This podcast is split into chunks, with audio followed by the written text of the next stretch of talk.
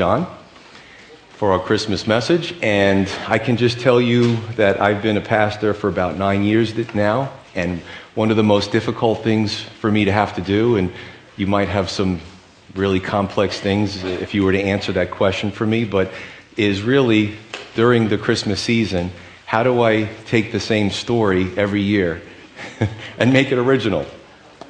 Uh, so it's a challenge because I don't steal messages.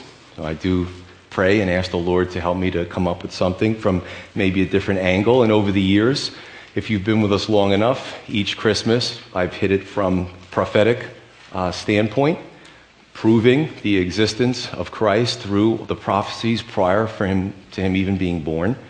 We've hit it from the historical, the evangelistic, and also the scientific to the prove it to me folks out there, which there are many these days. Quite frankly, this year or 2013, I'm hoping the rapture comes so I don't have to do this again next Christmas. but one thing I don't think that I have done, I'm going to do this morning, is to really go in a chronological order through the Gospels. Okay, Luke had a perspective, Matthew had a perspective, John had a perspective, all the same perspective, but they put emphasis on different parts of Jesus' life. As a matter of fact, in John 21, John says that Jesus did so many things in this period of time that he says all the books of the world couldn't contain it. Imagine every day out there doing miracles and teaching. And so these guys had to write these biographies and just put in what they felt was, was uh, you know, inspired by the Holy Spirit, of course.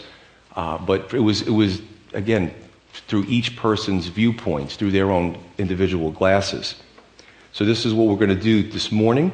And we're going to look at eight impediments or roadblocks to God getting his message of salvation to the world and how he overcame them. And at the end, make it a little bit more personable and just look at maybe some of the impediments or roadblocks in our lives and see what the, some of the answers to that would be. So, the first impediment or roadblock is how, do, how does God save a rebellious, evil stricken world? I think that we can easily see as Americans in 2012 that there is evil in the world, there's evil in our country. And even with all the freedoms and all the choices that we have, it's still pervasive. Um, in prior to World War I, there was a, a mindset that the world was getting better and that Christians were going to change the world and make it palatable for the Lord to return until World War I hit and then World War II. So we can see that, you know, the, some of the philosophers say we're basically good, but the Bible says that we're basically sinners. Even for those of us that are covered under the blood of Christ, our sins are covered, but we still sin. Okay, we haven't escaped that being in these bodies of flesh. So I'm going to read in John 1, starting with verse 1, five verses.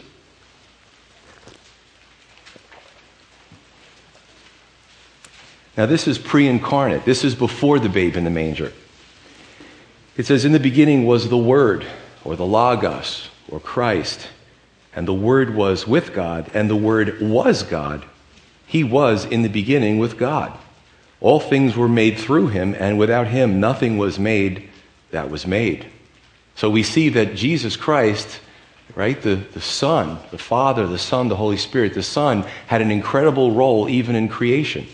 Sometimes we limit Jesus to his earthly ministry, but he had a greater role even before he came to the earth.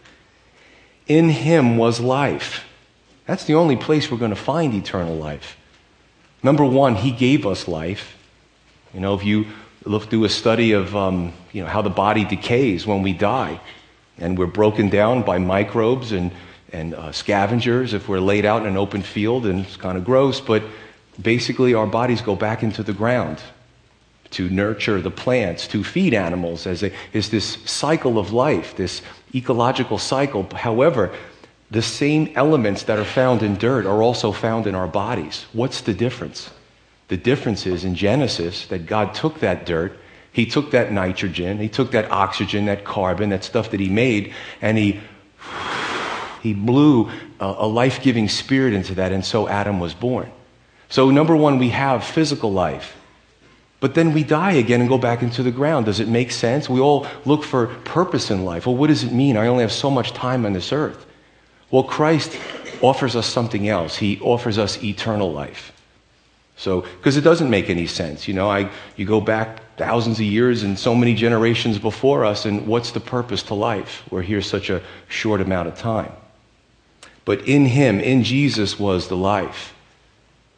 It says, and the life was the light of men, and the light shines in the darkness, and the darkness did not comprehend it. So even before the Lord Jesus came to the earth, the Father, the Son, the Holy Spirit, God knew that it wasn't going to be received because that light of God was shined into this dark world spiritually, and still it wasn't comprehended, it wasn't understood, it was rejected.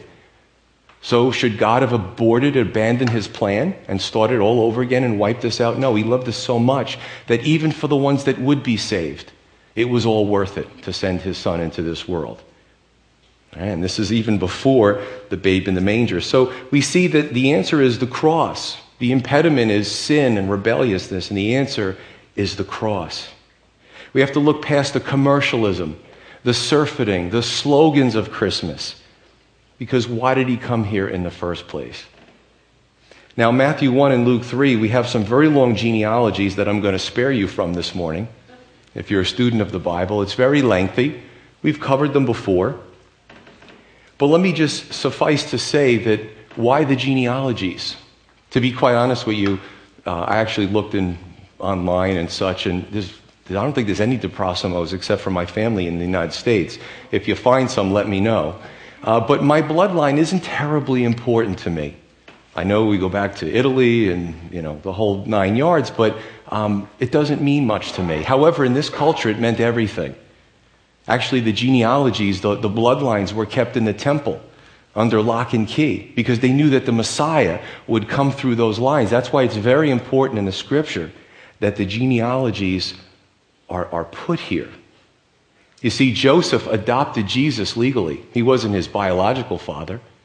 When Mary was with child of the Holy Spirit, he came together with her and he adopted that child, which meant that everything that Joseph had, Jesus was entitled to as his legal son. But there was one problem, and here's the second impediment. Joseph was the son of David, who was David, several kings, and then Jeconiah, who was very evil, and a curse was pronounced on his bloodline that no king would sit on his throne. And then we have Joseph. All right, so David, Solomon, Jeconiah, Joseph, and his people in between. That's an impediment. What do we do about that? The answer is Mary. The answer is in Genesis 3 that the seed of the woman would come forth, right? And there would be a great change that would occur because of that in Genesis 3. And Luke's gospel gives us the genealogy of Mary, his biological mother. Mary was also the daughter of David through a different son. Instead of Solomon, it was Nathan. And as we go through the bloodline, there's no Jeconiah, all the way down to Heli, which was Mary's father, thereby bypassing the curse that was put on that bloodline. Now, most people sitting here are like, I never knew that. okay? Uh, and, and this is how incredible, intricate, this is how incredibly intricate the Bible is. You know, I've been studying this book for almost 20 years and I still find new things about it. You know, it, it's so complex. It's so amazing and intricate. You know, God finds, He has all these impediments and He finds all the solutions to that. Now, if you would, please turn to Luke 1 5.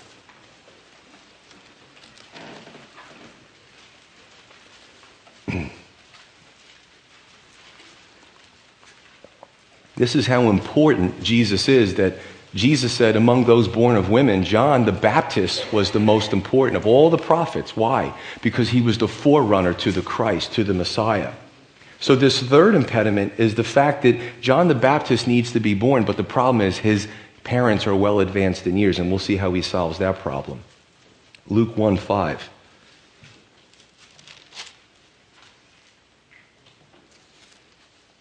There was in the days of Herod the king of Judea, a certain priest named Zacharias of the division of Abijah. His wife was of the daughters of Aaron, and her name was Elizabeth. And they were both righteous before God, walking in all the commandments and ordinances of the Lord, blameless. But they had no child, because Elizabeth was barren, and they were both well advanced in years. So it was that while he was serving as priest before God in the order of his division, According to the custom of the priesthood, his lot fell to burn incense when he went into the temple of the Lord. and the whole multitude of the people was praying outside at the hour of incense. Then an angel of the Lord appeared to him, standing on the right side of the altar of incense. And when Zechariah saw him, he was troubled, and fear fell upon him. But the angel said to him, Do not be afraid, Zacharias, for your prayer is heard, and your wife Elizabeth will bear you a son, and you shall call his name John. And you will have joy and gladness, and many will rejoice at his birth. For he will be great in the sight of the Lord, and shall drink neither wine nor strong drink. He will also be filled with the Holy Spirit, even from his mother's womb.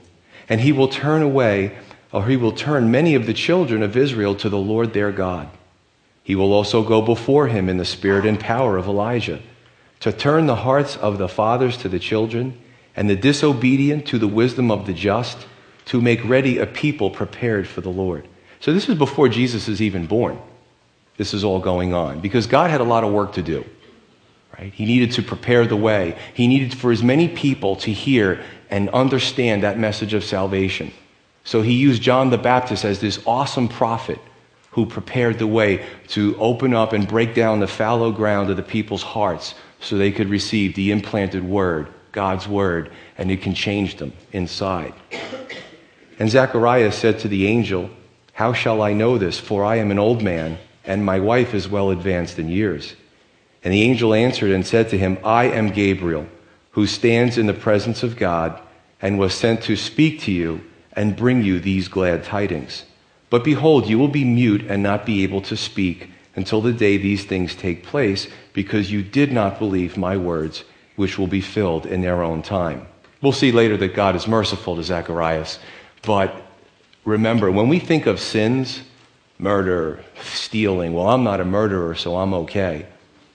Some of the things that God finds most offensive is pride, and in this instance is unbelief. Now, this is an amazing thing if you're in the temple, in the building, and you know, there's only one way in, and behind the curtain is the Holy of Holies, right, where the Ark of the Covenant is. And all of a sudden, this angel appears at the altar or the table of incense. Okay, so he, he tells him this is what God is going to do, and now he starts to question it. Zacharias. He starts to say, Well, you know, I'm not, well, how can this be? Now, here's a man who, who knew God. He was a spiritual man. He was advanced in years. He had those, that wisdom. So he should have known better. But the sin of disbelief is pretty bad. You know, God wants us to believe that he can do mighty things. I believe that he can still move mountains. It's up to his sovereign will to decide when he's going to do that. But we must believe that uh, there are no impediments or roadblock to God. He can do anything. Verse 21 And the people waited for Zacharias and marveled that he lingered so long in the temple. But when he came out, he could not speak to them, and they perceived that he had seen a vision in the temple, for he beckoned to them and remained speechless. And so it was, as soon as the days of his service were completed, that he departed to his own house. Now, after those days, his wife Elizabeth conceived and she hid herself five months, saying, Thus the Lord has dealt with me in the days when he looked on me to take away my reproach among men. So, the solution, you know, as Pastor Mike goes through Genesis on Wednesday nights, we saw another couple who were advanced in age, didn't we? Abraham and Sarah, who are also well advanced in years, way past childbearing. And God says, You're going you're going to have a son. And they didn't believe him at first, and they tried to do their own way to, to have her give birth before she was far too old. But God, even in her old age and his old age, gave them uh, a son. So we must believe God's promises, right? To believe, Hebrews 11 says that he is, and he is a rewarder of those who diligently seek him. We're going to find through this that you know, we, we look at the Christmas miracle, but we're going to find that there's many miracles that surround Christmas. The whole scene, the whole preparation is surrounded by miracles. And I, what I find impressive is if you look at this, he even names, you know, the scriptures name political leaders, Herod, certain times, certain uh, centuries, uh, certain bloodlines, Zacharias and Elizabeth is their bloodline, what they did in the temple, his lot uh, fell to burn incense. So you see the incredible detail of what God says in His Word. He says, Prove me. Prove me wrong. To the skeptic, you go ahead and read this whole book, and you, you still find something that's off here. because this is just too complex for a bunch of people to sit around and make it up. Moving to Luke 126, the fourth impediment, Mary to conceive. Right? She's betrothed uh, to Joseph, and there was no sexual relations through that, that time period. Uh, she was a virgin, and God said, You're going to be pregnant. So here's that fourth impediment. We're going to read this from verse 26. It says, Now in the sixth month, the angel Gabriel was sent by God to a city of Galilee named Nazareth. And I submit to you, he was probably one of the most busy angels in that time period. He was getting shuffled all over the place. To a virgin betrothed to a man whose name was Joseph, of the house of David. The virgin's name was Mary. And having come in, the angel said to her, Rejoice, highly favored one, the Lord is with you. Blessed are you among women. But when she saw him, she was troubled at his saying and considered what manner of greeting this was. Now, do you get through all of this that when a person saw an angel, that kind of scared them a little bit or a lot of it? You know, we have these Renaissance pictures of you know, angels who are little chubby babies with ringlet hair and little wings, and they look so cute.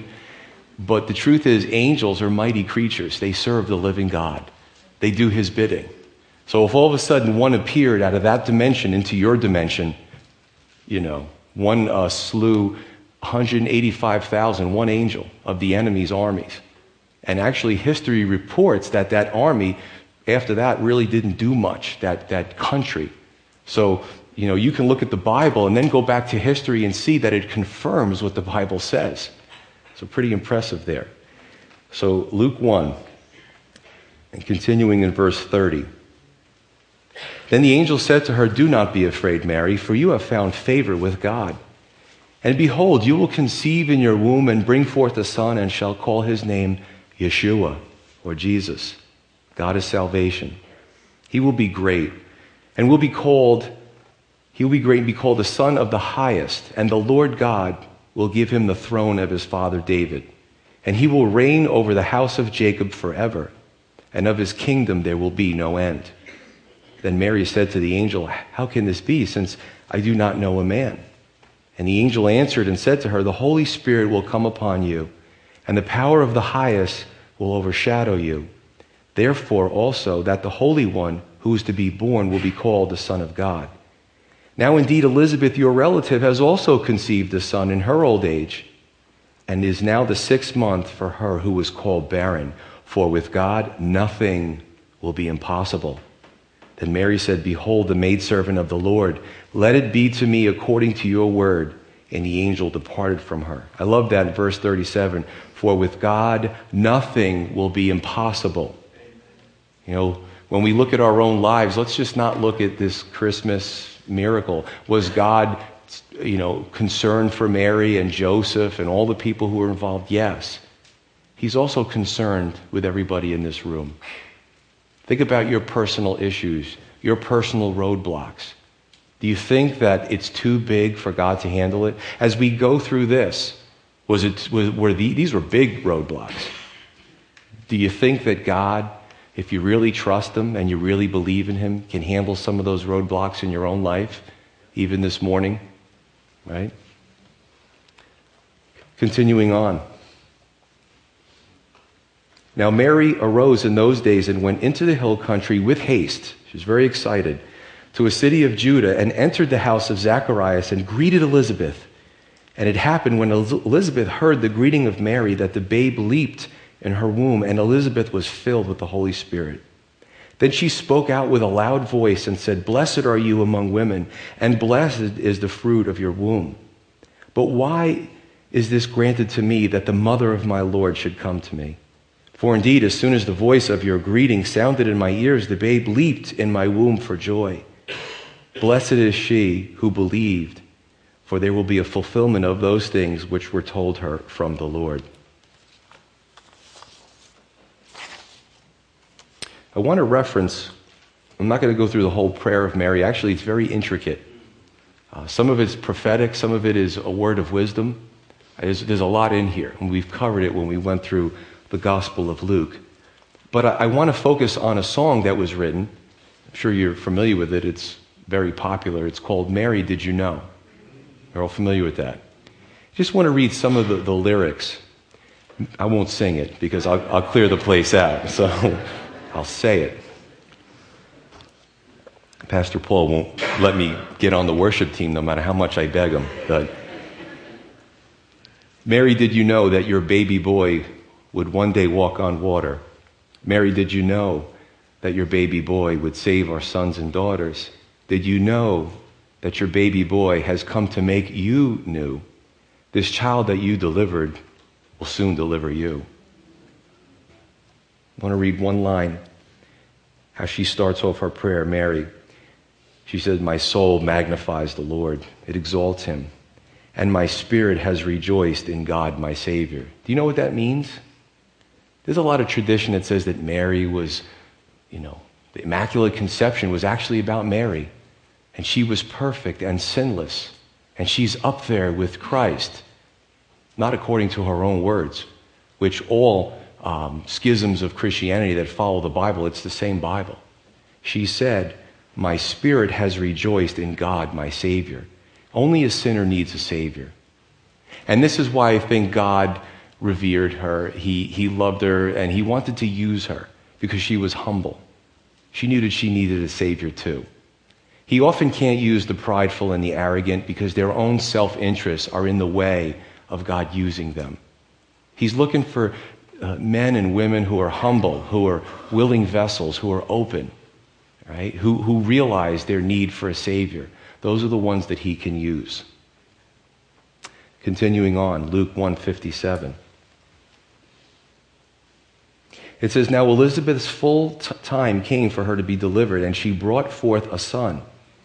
When her neighbors and relatives heard how the Lord had shown great mercy to her, they rejoiced with her. Now, so it was on the eighth day that they came to circumcise the child. And they would have called him by the name of his father, Zacharias.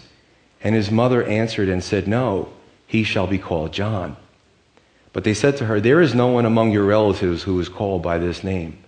So they made signs to his father what he would have called him, or what he would have him called. And he asked for a writing tablet and wrote, saying, His name is John. And they all marveled. Immediately his mouth was opened and his tongue loosed, and he spoke, praising God. First thing he did when he opened his mouth. Then fear came on all who dwelt around them. And all these things were discussed throughout all the hill country of Judea. And all those who heard them kept them in their hearts, saying, What kind of child will this be? And the hand of the Lord was with him. The hand of the Lord was with him. We're going to move on to the fifth impediment or roadblock. Right? How are we going to convince Joseph now? So God is saying to Mary, You're going to be pregnant. I've never been with a man. This is how we're going to do it. Now we got to convince Joseph. So we're going to move on to that one. Now, if you would, turn with me to Matthew chapter 1, starting with verse 18.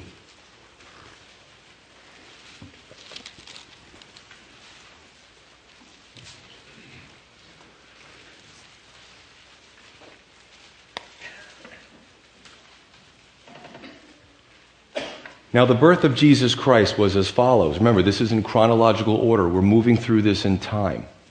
You have to intersperse the different parts of the scripture so that, and there's actually, a, I have, someone gave me a chronological Bible. I love it. Because sometimes there's a little bit, we see in linear time. This is how we are as human beings. God sees everything at the same time. You know, we look at things as in a timeline. So chronology is, is, is neat for us because it helps to put everything in perspective. So verse 18, it says, okay, so Zacharias and Elizabeth are on board. Mary's on board. Now verse 18. Now the birth of Jesus Christ was as follows. After his mother Mary was betrothed to Joseph, before they came together, she was found with child of the Holy Spirit. Then Joseph, her husband, being a just man and not wanting to make her a public example, was minded to put her away secretly. And he could have made her a public example. He could have humiliated her, but he chose not to. He really loved her, but his heart was broken because she was pregnant and he could not understand how, you know, there's only one way to, to know that, all right? So it was a problem for him. So, you know, it's amazing about the scripture as we read it, this isn't some perfect fairy tale story. This is, this is average people like you and I who struggle in life, who stumble with faith, who maybe as believers we generally try to do the right thing, but we fall at times. And this is why God, in this instance, needed to give people a little bit of push to get the show on the road. And sometimes He needs to give us a push too. But when you fall down, don't beat yourself up about it. Let the Lord pick you up and start all over again. Don't let Satan lie to you because you fall and say to you, You're useless, God can't use you. Let him pick you back up again. Let him dust you off and set you in motion. Verse 20 But while he thought about these things, behold, an angel of the Lord appeared to him in a dream, saying, Joseph, son of David, do not be afraid to take to you Mary, your wife, for that which is conceived in her is of the Holy Spirit. I find that this is the first time I'm, I'm keen on the word afraid. Why would he be afraid? Okay, so maybe it was done the right way, and now he figures it out. But don't be afraid. Why? Because they would have been made a public spectacle in that society. So now he's got to go through the difficult task of he's on board now and he believes her and he trusts her and he marries her. And all the whispering starts in the community. Don't be afraid, Joseph. Have courage. This is the right thing to do. And she will bring forth a son, and you shall call his name Jesus, for he will save his people from their sins. Now, all this was done that it might be fulfilled, which was spoken by the Lord through the prophets, saying, referencing Isaiah 14, many centuries before, Behold, a virgin will be with child and bear a son, and they shall call his name Emmanuel, which is translated God with us. That's what I love about the prophets. Isaiah is writing this through the inspiration of the Holy Spirit. What? Virgin? Are you sure, Lord? You just write it down, you know. A virgin will be with child. The book of Peter tells us a lot of the prophets wrote stuff down and they were inspired by the Holy Spirit. Didn't seem to make sense to them. But after a while, you know, when his whole plan of salvation was revealed, not only the angels, but also the prophets rejoiced to see that fulfillment. Then Joseph, being aroused from sleep, did as the angel of the Lord commanded him and took to him his wife, and did not know her till she had brought forth her firstborn son, and he called his name Jesus. When all else fails, use an angel. the sixth impediment how do we get the family that's grown up or lives in Nazareth all the way down to Bethlehem. Because the prophet Micah said that this is where this, the child had to be born. So here's another impediment. How do we get them down there? If you would turn with me to Luke 2, starting with verse 1.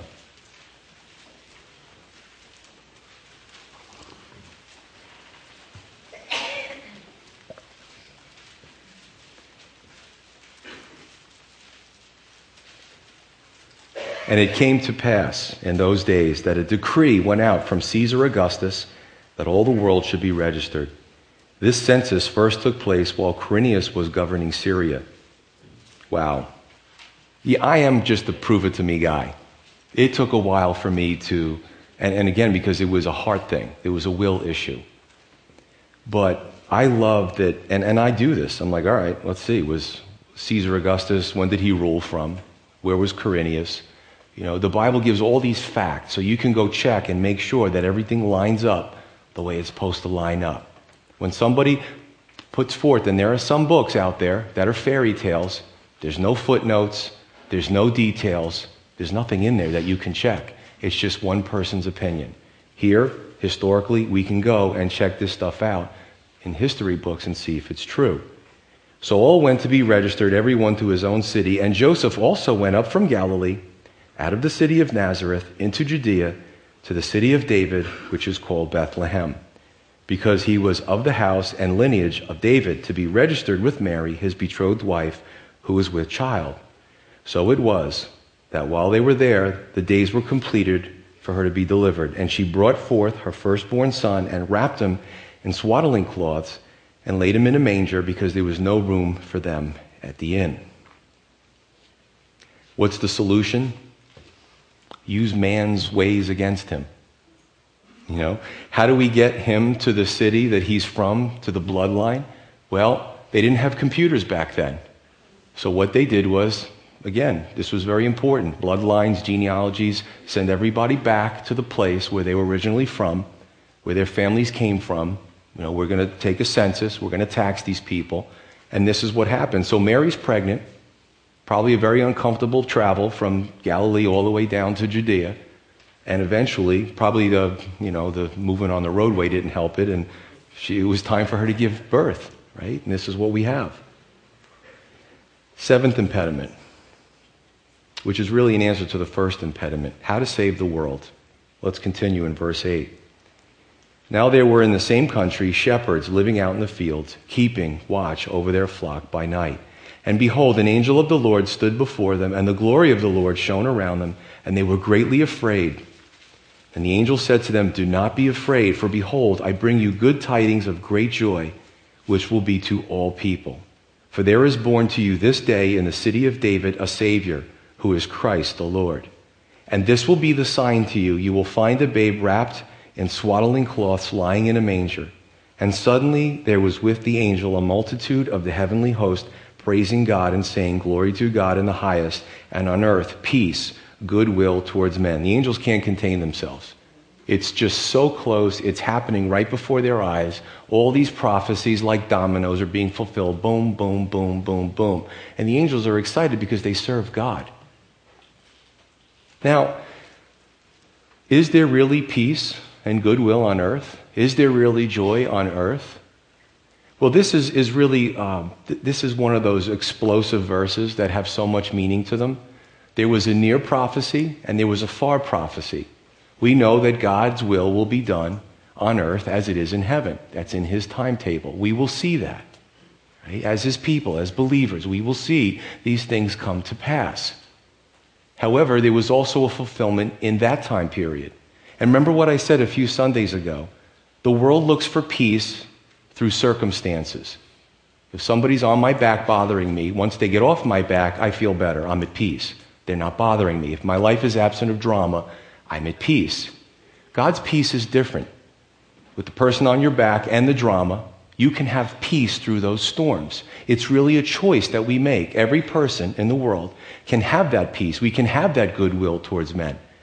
What does this season do? It brings out the worst of people, but it also brings out the best. What do the tragedies that we see do? Brings out the worst in humanity, but it also brings out the best. So it's really up to us whether we want to propagate these things or whether we want to shun them and just do what the world's doing. Right? So this is what we have going on. God sent his only son.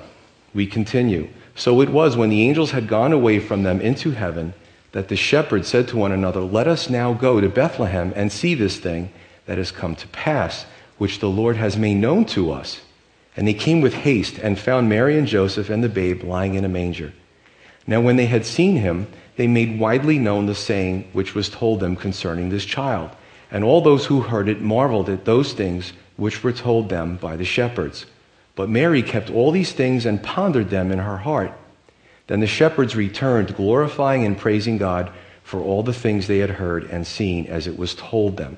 This was probably the worst time for anybody to become a believer because as Christianity started to grow, it became largely unpopular. The Christians wouldn't bow to the emperors and worship them as gods. You know, they, it was passive resistant.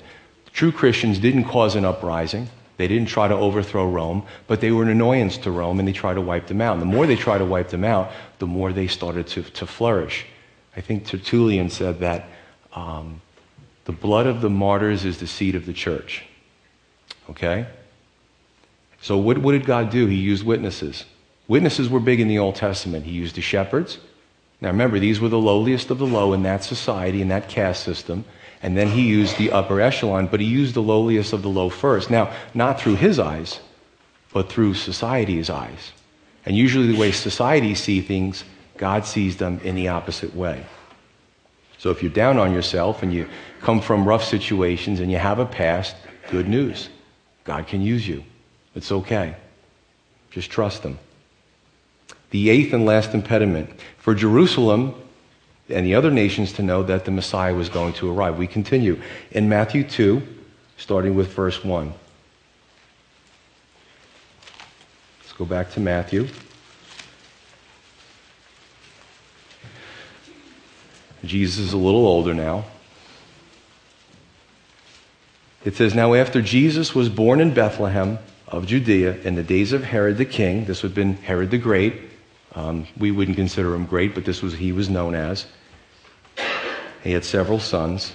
That comes into play later. Behold, wise men from the east, or Magoi, came to Jerusalem, saying, Where is he who has been born king of the Jews?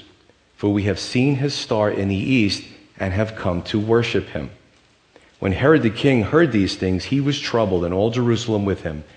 And when he had gathered all the chief priests and scribes of the people together, he inquired of them where the Christ was to be born. Now, does this make any sense?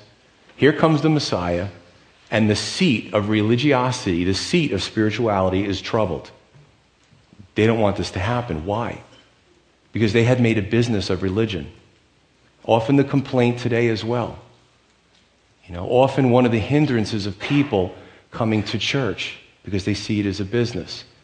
Well, they didn't want him to grow up and to take their place that they worked so hard to get. What would they do? Swing a hammer after that? You have to think about the psychology of the people at the time. They didn't want this to happen. So the whole seat of spirituality was troubled by this. So they said to him, of course, they knew the scripture in Bethlehem of Judea, for it is written by the prophet, meaning Micah, fifth chapter, but you, Bethlehem, in the land of Judah, are not the least among the rulers of Judah, for out of you shall come a ruler who will shepherd my people Israel. Then Herod, when he had secretly called the wise men, determined from them what time the star appeared. And he sent them to Bethlehem and said, Go and search diligently for the young child. And when you have found him, Bring back word to me that I may come and worship him also. When they heard the king, they departed, and behold, the star which they had seen in the east went before them till it came and stood over where the young child was. I submit to you retrograde motion for those of you that like astronomy. When they saw the star, they rejoiced with exceedingly great joy. And when they had come into the house, they saw the young child with Mary his mother and fell down and worshipped him. And when they had opened their treasures, they presented gifts to him gold, frankincense, and myrrh.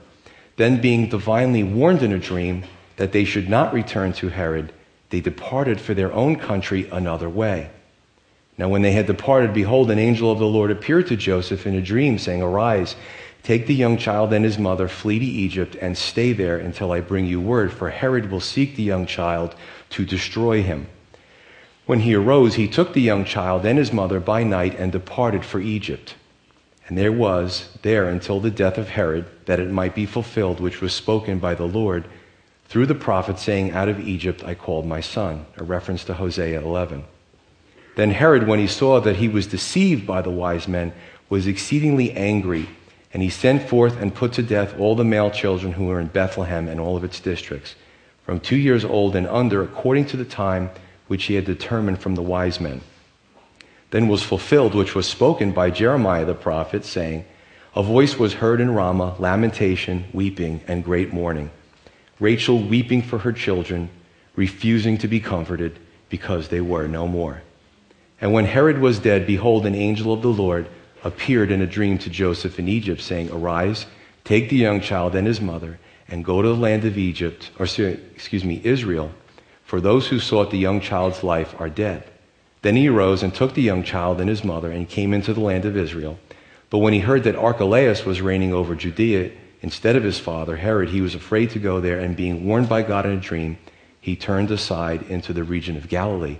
And he came and dwelt in a city called Nazareth, that it might be fulfilled, which was spoken by the prophets, he shall be called a Nazarene. There's a lot going on here. I think that when we read this, now remember, when we go from one place to another, what do we do? We, we, get the luggage, we get some food on the road, we pack up the minivan, or we go to the airport and we go. This was difficult for them to do this.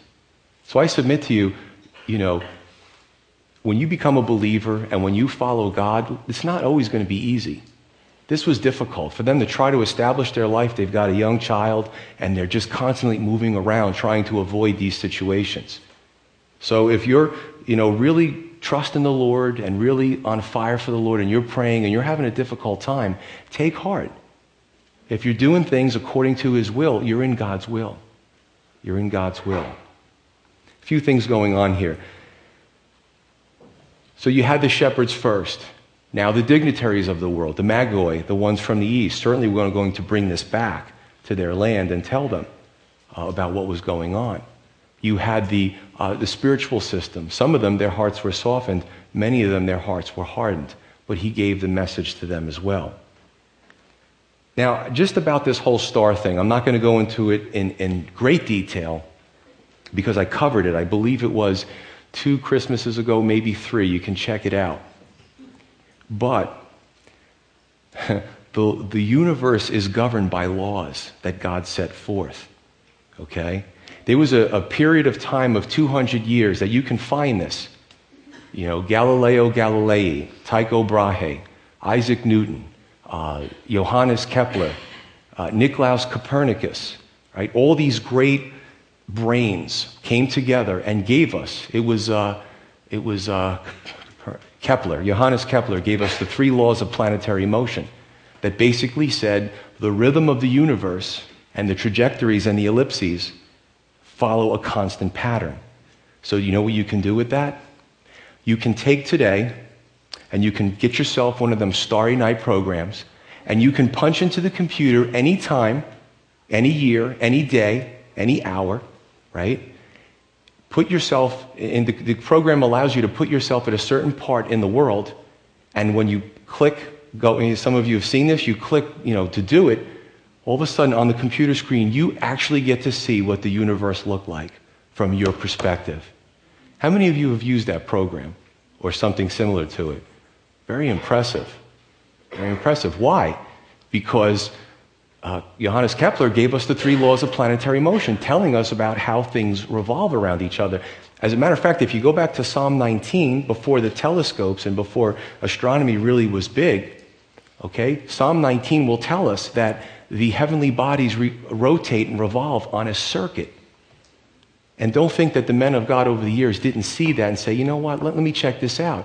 These men also, when the church of the Dark Ages were saying that we were in a geocentric model, meaning that all the heavenly bodies revolve around the earth, these scientists were saying, no, that's wrong. It's because they weren't reading their Bibles. The church didn't allow the proliferation of Scripture. But the truth is that we live in a heliocentric model in our universe as our planets revolve around the sun, and it's provable. So, anyway, bottom line if you check out one of these programs and you put yourself in the east and you're looking towards Jerusalem, it'll actually show you some of the, uh, the word star is asteros in the Greek, which could have mean any one of a heavenly body. There was some dancing going on in the universe. There was retrograde motion, and the star literally hovered over this place where Jesus was. Isn't that impressive? It's really neat. I, I love science. I'm just a science guy. I love to take the stuff and go back and, and play with it. It's a lot of fun. But it's, I did more detail in, in the study back then. Let's make it personal. What is the roadblock or impediment to your life? What's overshadowing your day to day operations recently? that's caused you to lack joy and peace. Because that joy and peace is available to you. Maybe you don't know the Lord. Maybe you're empty. Maybe all the stuff and the gifts and the relationships is just not cutting it. You keep throwing it down that void, that vacuum, and it's just an empty pit. And after Christmas, you're going to feel the same way again. Maybe you're accomplished but you're still striving for something, but you don't know what that something is. Maybe you've dealt you've been dealt hard things in your life and you're trying to put on a good facade and a good face, but you're dying inside. You're really struggling inside. Maybe you didn't know the reason for the season, but now you know. It's right in John 3:16, for God so loved the world you. Everyone here, he so loved you the, the only impediment for us to receive his love is oftentimes the person in the mirror. He so loved the world, and that world, cosmos, is not often used. It's mostly used in a negative uh, light about the world system, the rebellious world against God. But God so loved that world that he gave his only begotten Son, that whosoever would believe in him would not perish, but have eternal life. That is the reason for the season. That is the reason why God sent his son here. That's the reason for the babe in the manger. God's desire is for every one of us to know the true meaning of Christmas. He's reached out. Are we going to reach back? That's a personal decision. He's such a gentleman. He's such a, um, uh, he courts us in a way that he's not forceful with us. That's a turnoff in any relationship. He puts his hand out, he puts his gifts out, he puts the things that he offers, but we have to also reach back. And for those of us that are getting that are saved, that we wouldn't get caught up. I caution those of us that are saved. Be careful of the materialism, the commercialism of Christmas. Or worse, to try to ch- turn the church or your life into an events driven Christianity. You know, whether it's the lighting of a Christmas tree or even the live nativity, that should be the dessert. That should not replace Bible study, accountability, meeting together with brothers and sisters in prayer, lifting up one another. A church dies when it becomes an events driven church. The Word of God has to be at the crux, in the center of it. Jesus said, If you love me, you'll follow my Word. He, you know, His Word is so important. It's so important because it comes from the Holy Spirit, it comes from the heart of God. So, the reason for the season, number one, is twofold to save a lost and dying world from the penalties of sin and judgment. And number two, to keep Christ in our hearts do we yell and scream about keep Christ in Christmas, the reason for the season? But somehow we've lost the Christ in our own hearts. That we wouldn't be concerned that Christ is taken out of Christmas, that we would be concerned that Christ is starting to, to move away from our own hearts, and Christmas just becomes another rote, ridiculous tradition. Christmas should be every day. It really should be. Thanksgiving, thank you to God, should be every day. It should be a, a daily walk. Now, are we going to screw up? Of course we will. Of course we will. If you don't think I sin, you got another thing coming. But that we would affect those of, around us for Christ, that we would affect them for salvation, that we would be an attraction, that we would show the light of Christ to others, that they would be attracted to us because they see Jesus in us. And then once we get saved, to grow and to mature. So this process continues to happen. Uh, oftentimes, there's a lot of comments made, whether it's the election or whether it's Christmas, and you've got these forces at work.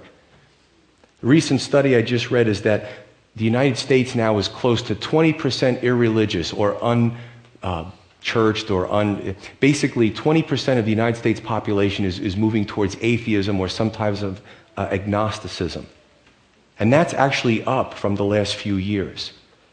Now, is it for us to, to dig in our heels and, and put on the helmet and the pads and, and you know, do, do a Batman versus Bane kind of thing? No, no. We should be winning people through love because that 20% is going to continue to rise. It's going to continue to rise. If we're not personally affecting others with our lives, if we're not personally affecting other for the gospel salvation of Jesus Christ. So, listen, I just want that to be out there. I just wanted to, I think it's important. You know, it's really great reading this stuff. It's really great getting excited about the, the season. But the truth is, is Christ still in our hearts? Let's pray.